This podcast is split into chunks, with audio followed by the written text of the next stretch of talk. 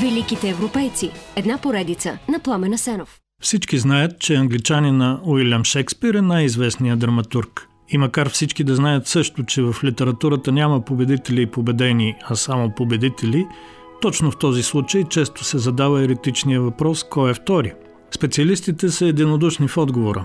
Те дълго са обикаляли по света на разноски на данъкоплатеца, затова трябва да им вярваме, че втория най-известен драматург, преведен на седемдесет и осем езика, е норвежеца Хенрик Ибсен. Утро.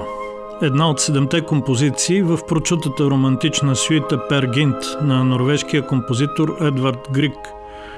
Той сътворява през хиляда осемстотин седемдесет и четвърта година по молба на самия Хенрик Ибсен за представление на едноименната му пиеса. Това е, може би, точният символ на първото истинско свежо утро в норвежката драматична култура. И макар да изглежда странно, но не е. Това норвежко утро се ражда извън Норвегия. Десетина години по-рано, тридесет и седем годишният Хенрик Ибсен се е преселил в Рим. Именно там пише две от най-успешните си пиеси – Пер Гинт и Бранд. Цялото му дотогавашно творчество, сътворено първо в Берген, а после и в Християния, сега Осло, може да се счита само за подготовка на онова, което се случва с най-известния норвежки драматург извън родината му. А то е, че става известен. Много известен. И славата му постоянно расте, далеч отвъд неговата смърт. Въпреки че става драматург и художествен ръководител на Държавния театър в Берген през хиляда осемстотин петдесет и втора, когато е едва на двадесет и четири години, а малко по-късно заема същата позиция и в новия първи национален норвежки театър в Християния, отначало славата на Хенрик Ибсен в собствената му родина се дължи по-малко на литературните и повече на обществените му ангажименти. Той се занимава с журналистика, като се опитва да се бори с всичко, което му се вижда неправилно и закостеняло в протестантското норвежко общество.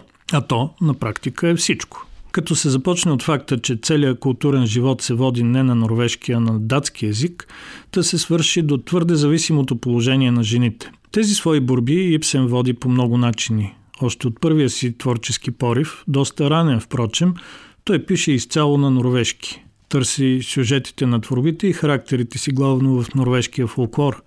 Води публицистична битка с трупата на датскоязичния театър в Християния. Застъпва се за различни социални, не само национални каузи.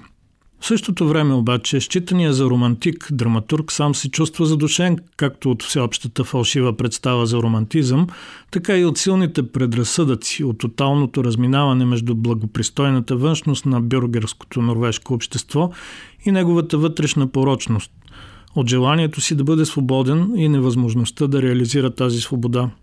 Още с ранното си творчество Ибсен става известен в Норвегия като бунтар и рушител на норми.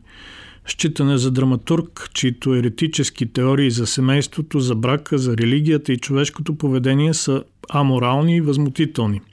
Колкото и да ни е странно обаче на нас, българите, вместо да го тикне в затвора за вълнодумство или нещо още по-лошо, норвежкото общество прави точно обратното. Парламента гласува на лошото дете Ибсен пенсия, за да има възможност да се занимава спокойно с творчеството си. По това време той е едва на тридесет и шест години. И моментално изчезва от страната. Взима под ръка любимата си жена Сузана Торенсен и за цели двадесет и седем години заминава в нещо като доброволно европейско изгнание. Първо живее и работи в Рим, по-късно в Триест, Дрезден, Мюнхен. Това води до истински разцвет в творчеството на Хенрик Ибсен. В Рим Ибсен пише първо пиесата Бранд, после и Пер Гинт. Следват Куклен дом, Призрак, Враг на народа, Дивата патица, Хеда Габлер и доста други. Като цяло сюжетите на всички пиеси на Ибсен си приличат. Някаква личност влиза в остър конфликт с обществото заради правдата. Колкото тази личност е по-самобитна и силна, толкова по-ожесточена е борбата с нравственото ничтожество на хората. В края на краищата личността остава самотна, отхвърлена и поругана, но не победена.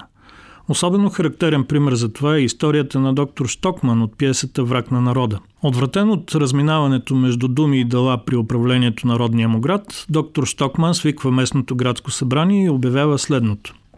Най-опасният враг на истината и свободата е мнозинството. Мнозинството никога не е право.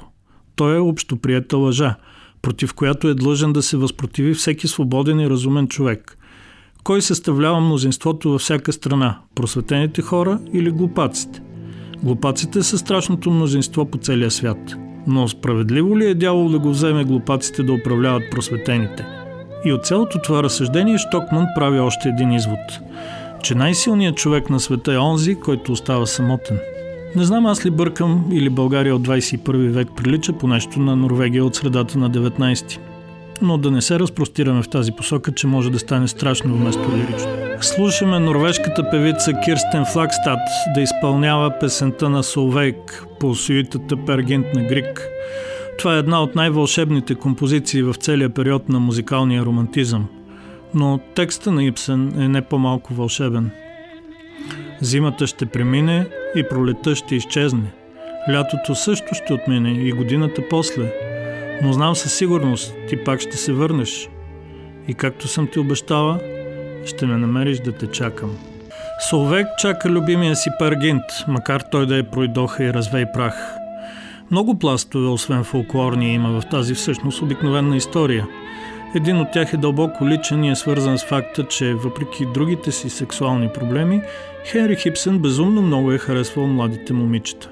Имам предвид, харесвал е момичетата колкото може по-млади.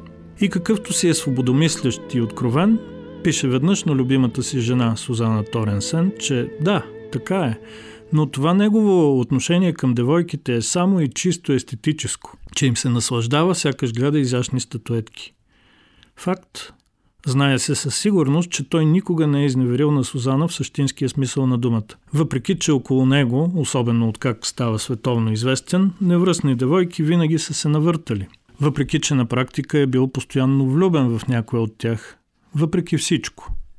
Не изневерява, но със сигурност също като Солвейг, Сузана цял живот чака любимия да се върне при нея. И Ибсен го знае.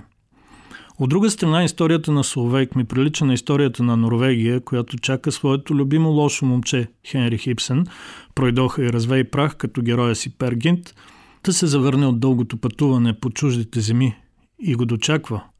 В столицата Осло, в дните, когато не получава инфаркти през последните години от живота си, Хенрик Ибсен всеки ден излиза от къщата си на Арбинсгейте едно, минава по Драменсвайен, завива наляво покрай Националния театър, тръгва по улица Каро Йохан и спира пред сградата на университета, за да свири часовника си.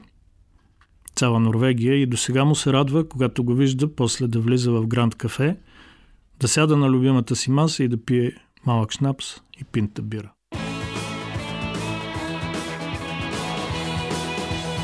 Великите европейци. Една поредица на Пламен Асенов.